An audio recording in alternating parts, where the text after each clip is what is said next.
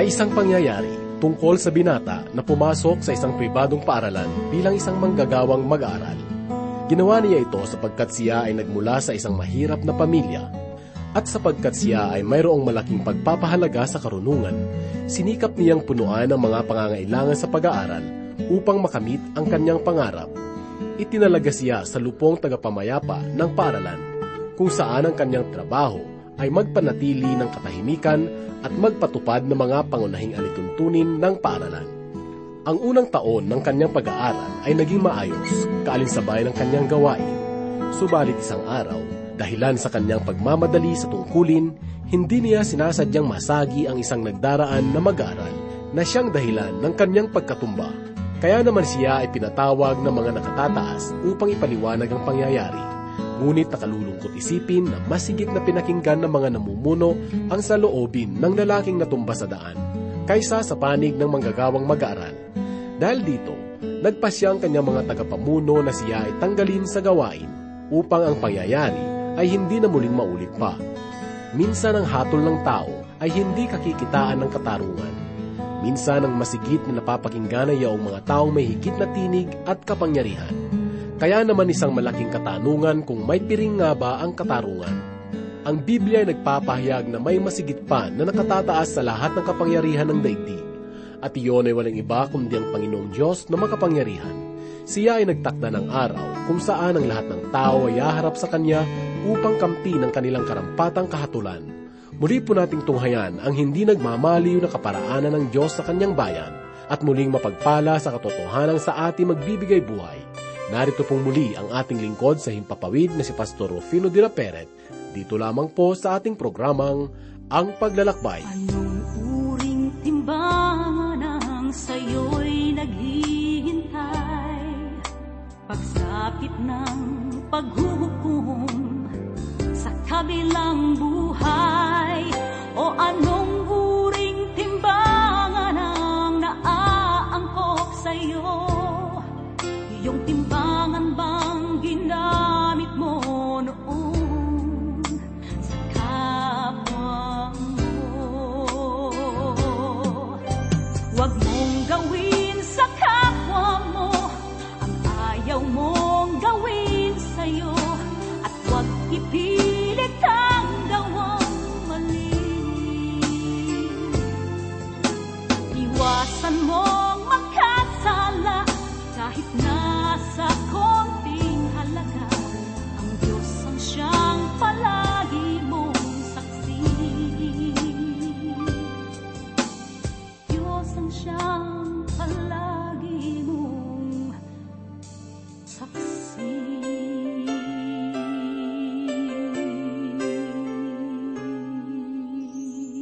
Magpapatuloy po tayo ng ating pag-aaral at pagbubulay dito sa aklat na sinulat sang ayon kay Propeta Isayas. Muli pong sumasa inyo ang inyong kaibigan at pastor sa Himpapawid, Rufino de la Peret. Ang ating tatalakayin sa oras na ito ay ang kabanatang 21 at 22. At ngayon ay basahin po natin ang unang talata dito sa kadalawamput isang kabanata na ganito po ang sinabi ng propeta. Ang pahayag tungkol sa ilang ng karagatan kung paanong dumaan ang mga ipo-ipo sa Nijeb ay magmumula sa ilang mula sa isang kakilakilabot na lupain. Ang kataga na ang pahayag tungkol sa ilang ng karagatan ay hindi pangkaraniwang pangungusap. Tulad ito ng pagsasabing ang tigang na tubig o kung gaano katuyo ang tubig. Kung ipagpapatuloy po natin ang pagbabasa hanggang sa ikasyam na talata, ay makikita natin na ang talatang ito ay tumutukoy sa isang bansa. Ipinahayag sa ikasyam na talata na bumagsak, bumagsak ang Babylonia. Kaya malalaman natin ang tinutukoy na ang ilang na dagat ay ang Babylonia. Bago pa man naging malakas na bansa ang bansang Babylonia, ay naipahayag na ang tungkol sa pagbagsak nito. Napag-alaman natin sa mga naunang pag-aaral sa mga kabanatang ikalabing tatlo at labing apat na ang unang pasanin ay laban sa Babylonia. Ang Babylonia ay nailarawan bilang isang nakakatakot na bansa na makikita natin sa iba't ibang bahagi ng kasulatan. Ang Babylonia ang unang lugar kung saan nangyari ang nagkakaisang paghihimagsik laban sa Diyos sa Tore ni Babel. Ang relihiyosong bansang Babylonia ay ipinahayag sa ikalabing pitong kabanata ng Apokalipses at ang kanya namang pagbagsak ay matatagpuan natin sa ikalabing walong kabanata ng Apokalipses. Ang kataga na sa ilang ng karagatan ay kasalungat ng pahayag sapagkat ang kalagayan ng Babylonia ay matatagpuan malapit sa ilog Euphrates. Ito ay merong mga irigasyong kanal mula sa ilog. Ang karangyaan at ang pagiging ulo ng pagsamba sa mga Diyos-Diyosan ng Babylonia ay isang malikmata sa ilang. Ang Babylonia ay larawan ng isang pangit na lugar. Tinutukoy siya bilang ilang ng karagatan. Hindi siya inilarawan na bukal o isang lugar na may tubig sa gitna ng ilang, bagko sa isang lugar na puno ng huwad na relihiyon at pagsamba sa mga Diyos-Diyosan. Wala itong tubig na nagbibigay buhay para sa kaluluwa ng mga tao. Ito ang dapat na itanong ng bawat mga ngaral o ng mga mananampalataya sa bawat iglesia. Ang tanong na ang akin bang pamumuhay ay isang bukal na nagbibigay buhay o isa lamang malikmata sa ilang. Mga kaibigan, ipinahayag naman ni Propeta Isaya sa ikalawang talata na isang matinding pangitain ang ipinahayag sa akin. Ang magnanakaw ay nagnanakaw at ang mangwawasak ay nagwawasak. Umahon ka, o Elam, kumubkub ka, o Medya, lahat ng buntong hininga na nilikha niya'y aking ititigil na. Iniutos ng Diyos kay Elam at Medya na wasakin ang bansang Israel at ito naman ay tunay na nangyari. Ang propesyang ito ay ibinigay bago pa man maganap ang pagkubkob. Pakinggan naman po natin ngayon ang ipinahayag ni Propeta Isayas sa ikatlo at ikapat na talata ng kabanatang dalawampu at isa na ganito po ang kanyang sinabi. Kaya't ang aking mga balakang ay puno ng kahirapan, puno ako ng paghihirap gaya ng mga hirap ng babae sa panganganak Ako'y nakayuko na anupat hindi ako makarinig. Ako'y nanlulumo na anupat hindi ako makakita. Ang aking isipan ay umiikot. Ang pagkasindak ay nakabigla sa akin. Ang pagtatakip silim na aking kinasasabikan ay nagpanginig sa akin. Muling nasindak si Propeta Isayas sa paparating na pagwasak. Ipinahayag dito ang kalooban ng Diyos na magpatawad at magbigay ng awa kahit na sa panahon ng kanyang paghukom. Ang pag-ibig ng Diyos ay napatunayan sa pamamagitan ng mga pagtangis ni Jeremias. Kaibigan, walang makapagpapasya sa paghatol ng Diyos. Ayaw kaniyang hatulan. Ang kanyang nais at kalooban ay maligtas ka, subalit ang pagpapasya ay nasa iyo. Ayaw niya ring hatulan ang mga bansa, subalit ang pagpapasya ay nasa kanila.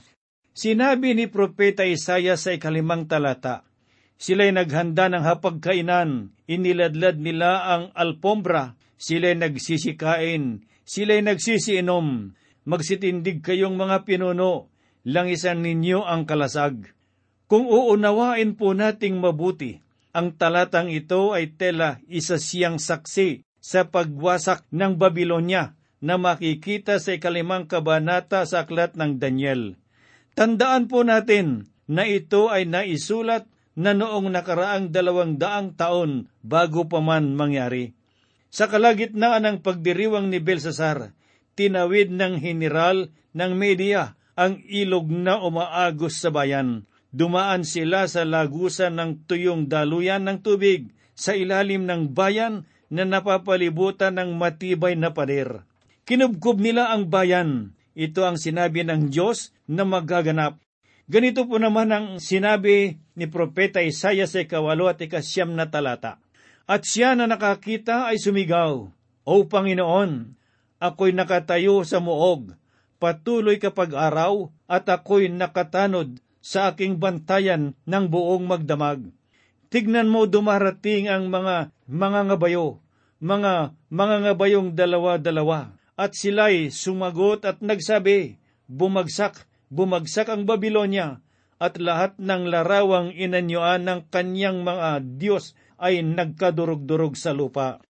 Ito ay isang pagbubuntong hininga ng pighati at kaginhawahan, sapagkat ang Babilonya ay sentro ng pagsamba ng mga Diyos-Diyosan. Basahin naman po natin ngayon ang sinabi ni Propeta Isayas sa ikasampung talata na ganito, O ikaw na aking giniik at trigo ng aking giikan, ang aking narinig sa Panginoon ng mga hukbo sa Diyos ng Israel, ang aking ipinahayag sa iyo. Ang panahon ng paghuhukom ng Diyos ay tulad ng panahon ng pag-aani. Ipinahayag sa Ebanghelyo ni Juan, sa kaapat na kabanata, talatang 35 ang ganito. Hindi ba sinasabi ninyo, may apat na buwan pa at darating na ang pag-aani? Ngunit sinasabi ko sa inyo, masdan ninyo ang inyong paligid. Tignan ninyo ang mga bukid na mapuputi na upang anihin. Ipinahayag ito ng Panginoon sa panahon ng pagwawakas ng mga kautusan, sa panahon na malapit na ang paghahatol ng Diyos laban sa Israel at nagtataglay ng kautusan sa loob ng labinlimang daang taon. Sa susunod na pag-aaral natin tungkol sa Babylonia, ay aalamin natin sa sangguniin ang aklat ng Jeremias, Ezekiel at ang Daniel. Basahin naman po natin ngayon ang ipinahayag ni Propeta Isayas sa ikalabing isang talata. Ganito ang kanyang sinabi. Ang pahayag tungkol sa Duma, may tumatawag sa akin mula sa Seir, Bantay, gaano pa katagal ang gabi? Ang pangalang Doma na ginamit rito ay simbolo ng bayan ng Edom, na ang ibig sabihin ay katahimikan. Ang salitang pipi ay mas malapit ang kahulugan at ito ang tunay na layunin ni Isayas. Ang Edom ay tahimik na lugar at nagtataglay ng matinding katahimikan. Ang salita namang siir ay nangangahulugan ng magaspang o mabalahibo. Si Isaw ang unang lalaking siir, sapagkat siya ay mabalahibo ayon sa nasusulat sa aklat ng Heneses Kabanatang 25, talatang 25. Ang isa pang ibig sabihin ng Edom ay bagyo, sapagkat ito ay isang lupain na madalas salantain ng mga bagyo. Sa labas nitong lupain ng katahimikan at bagyo ay dalawang ulit na binanggit ang katanungang ito. Bantay, gaano pa katagal ang gabi? Sa ibang salita, ay gaano pa katagal bago mahayag ang kalwalhatian ng Diyos. Mga kaibigan, sinabi pa ni Propeta Isayas sa talatang labing dalawa ang ganito, Sinabi ng bantay, ang umaga ay dumarating at gayon din ang gabi kung kayo'y mag-uusisa, mag-usisa kayo, muli kayong bumalik. Pinatutunayan dito na ang umaga at gabi ay darating. Kung para sa iba, ito ay kalwalhatian. Ito naman ay parusa para sa ibang tao.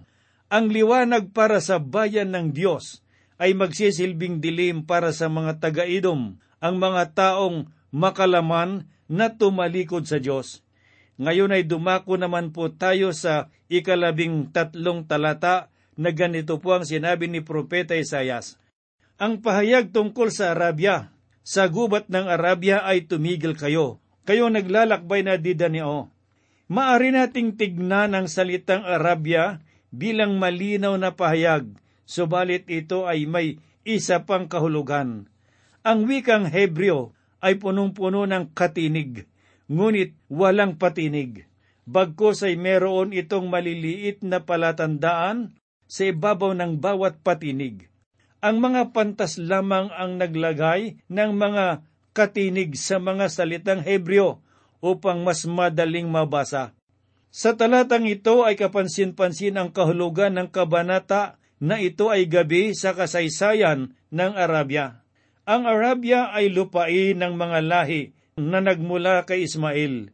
Mabuting malaman natin na nakipag-usap sa kanila ang Diyos.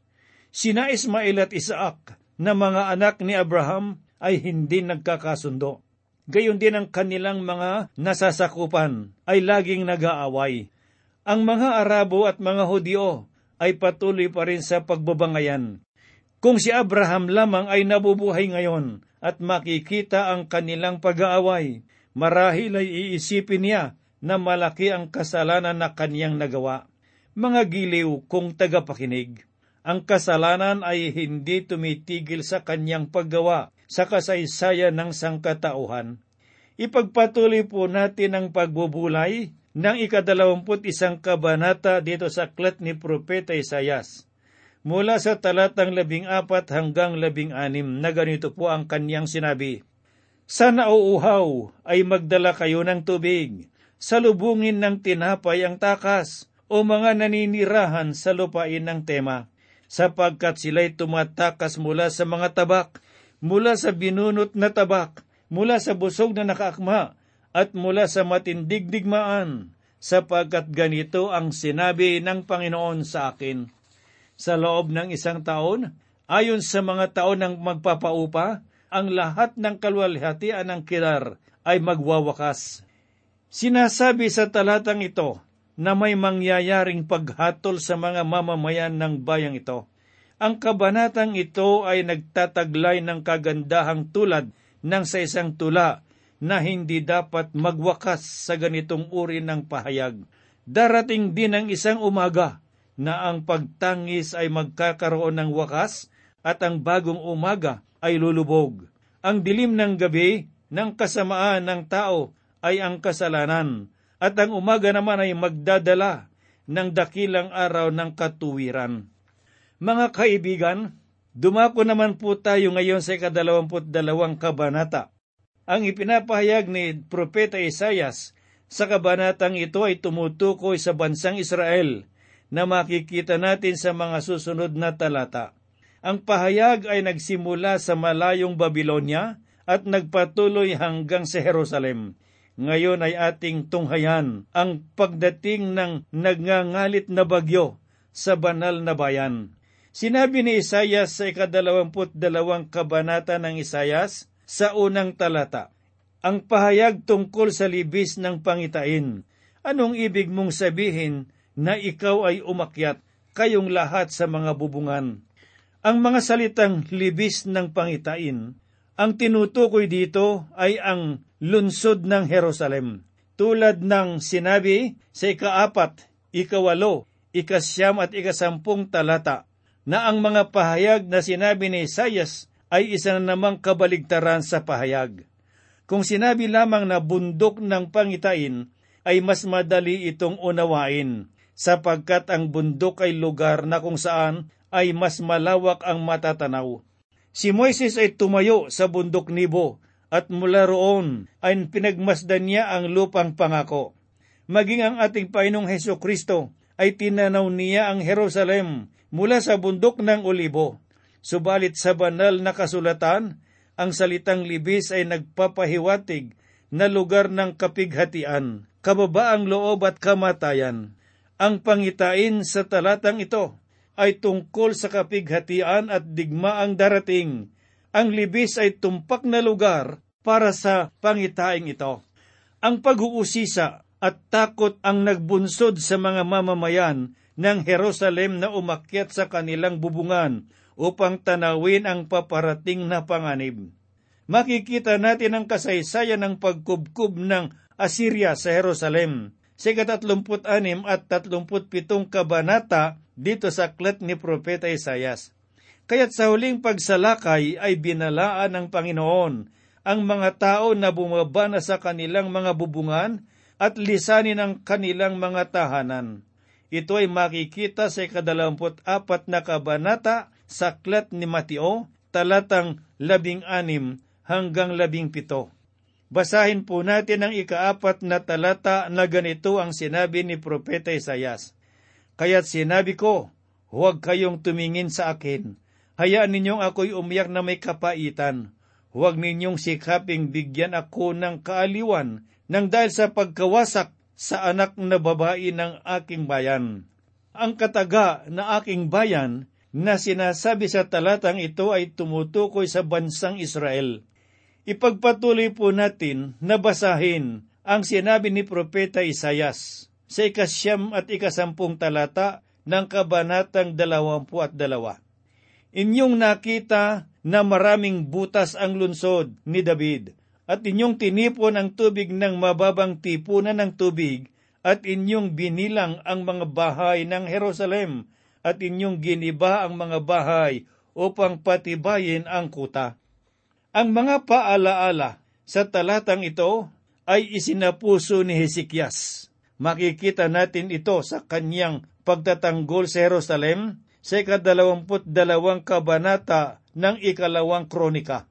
Ang una niyang ginawa ay naglagay siya ng muog sa paligid ng bukal upang ang bayan ay hindi maubusan ng tubig. Makikita sa lugar na iyon sa kasalukuyan, ang bahaging ito ng kasulatan ay tumutukoy sa paghihirap. Pakinggan po natin ngayon ang sinabi ni Propeta Isayas sa ikalabing lima at ikalabing anim na talata.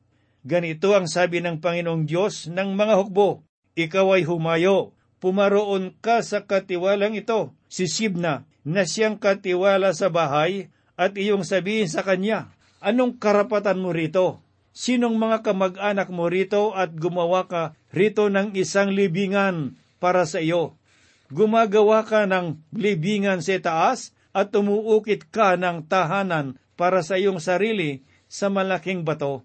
Si Sibna ay isang katiwala ng mga kayamanan ng bayan at tela hindi maayos ang kanyang pamamahala. Makikita natin ito sa Aklat ng Ikalawang Hari, Kabanatang labing walo, talatang labing walo at kabanatang labing siyam, talatang dalawa. Gumawa siya ng isang libingan upang mapanatili ang kanyang pangalan. Ganito po naman ang sinabi ni Propeta Isayas sa kabanatang dalawamput dalawa, talatang labing siyam hanggang dalawampu at isa. At aalisin kita sa iyong katungkulan at sa iyong kinaroroonan ay ibubuwal ka sa araw na iyon ay aking tatawagin ang aking lingkod na si Ilyakim na anak ni Hilkias, at aking susutan siya ng iyong balabal, at ibibigki sa kanya ang iyong pamigkis, at aking ipagkakatiwala ang iyong kapangyarihan sa kanyang kamay, at siya'y magiging ama sa mga naninirahan sa Jerusalem at sa sambahayan ni Huda. Mga kaibigan, si Iliam ay isang mambabatas na humalili kay Sibna. Ang dalawang taong ito ay magkasalungat.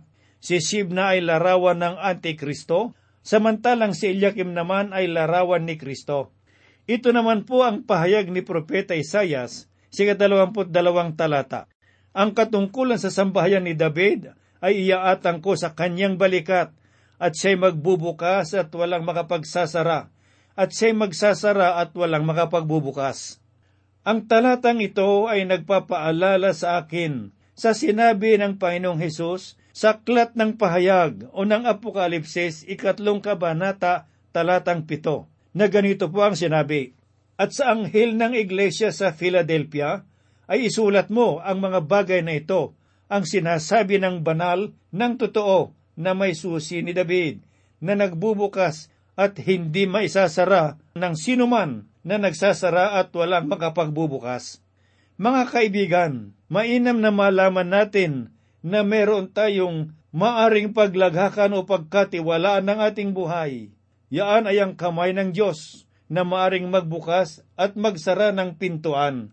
Sinabi ni Propeta Isaya sa ikadalawamput tatlo at ikadalawamput apat na talata, At aking ikakapit siya na parang tulos sa isang matibay na dako at siya'y magiging trono ng karangalan sa sambahayan ng kanyang magulang. Kanilang ibibitin sa kanya ang buong bigat ng sambahayan ng kanyang magulang, ang mga anak at ang angkan bawat maliliit na sisidlan mula sa mga tasa hanggang sa mga malalaking sisidlan. Sa madaling salita, ang ating kaligtasan ay nakasalalay sa Panginoon. Pakinggan po natin ang sinasabi sa huling talata ng ikadalawamput dalawang kabanata dito sa aklat ni Propeta Isayas, na ganito po ang kanyang sinabi. Sa araw na yon, sabi ng Panginoon ng mga hukbo, matatanggal ang tulos na ikinabit sa matibay na dako, ito'y puputulin at mahuhulog at ang pasan na nasa ibabaw niyon ay maglalaho, sapagkat sinabi ng Panginoon, ang katagang sa araw na iyon, ang tinutukoy ay ang panahon ng matinding kapighatian, at tinutukoy din si Siba na larawan ng Antikristo. Ngayon ay maraming naniniwala sa Antikristo na darating. Inaakala nila na ito ay si Kristo at sila ay tatawag at sasamba sa Kanya. Mga kaibigang nakikinig, kayo ba ay nagkaroon na ng ganitong karanasan? Nakapaglagay ka na ba sa dingding at sinabitan mo ng malaking kwadro ng larawan? Ngunit bumagsak. Si Sibna ay sagisag ng mahinang pako at si Kristo ang matibay na pako. Isinabit mo na ba ang iyong magandang larawan sa pakong matibay at maganda ang pagkakabaon? Marami ngayon ang hindi ganito ang pananaw. Tanging si Kristo lamang ang pakong matibay at nasa tiyak na kalagayan. Nawa ang iyong buhay ay nakalagay sa matibay at matatag na pundasyon, at ito ay walang iba kundi ang Panginoong Heso Kristo lamang.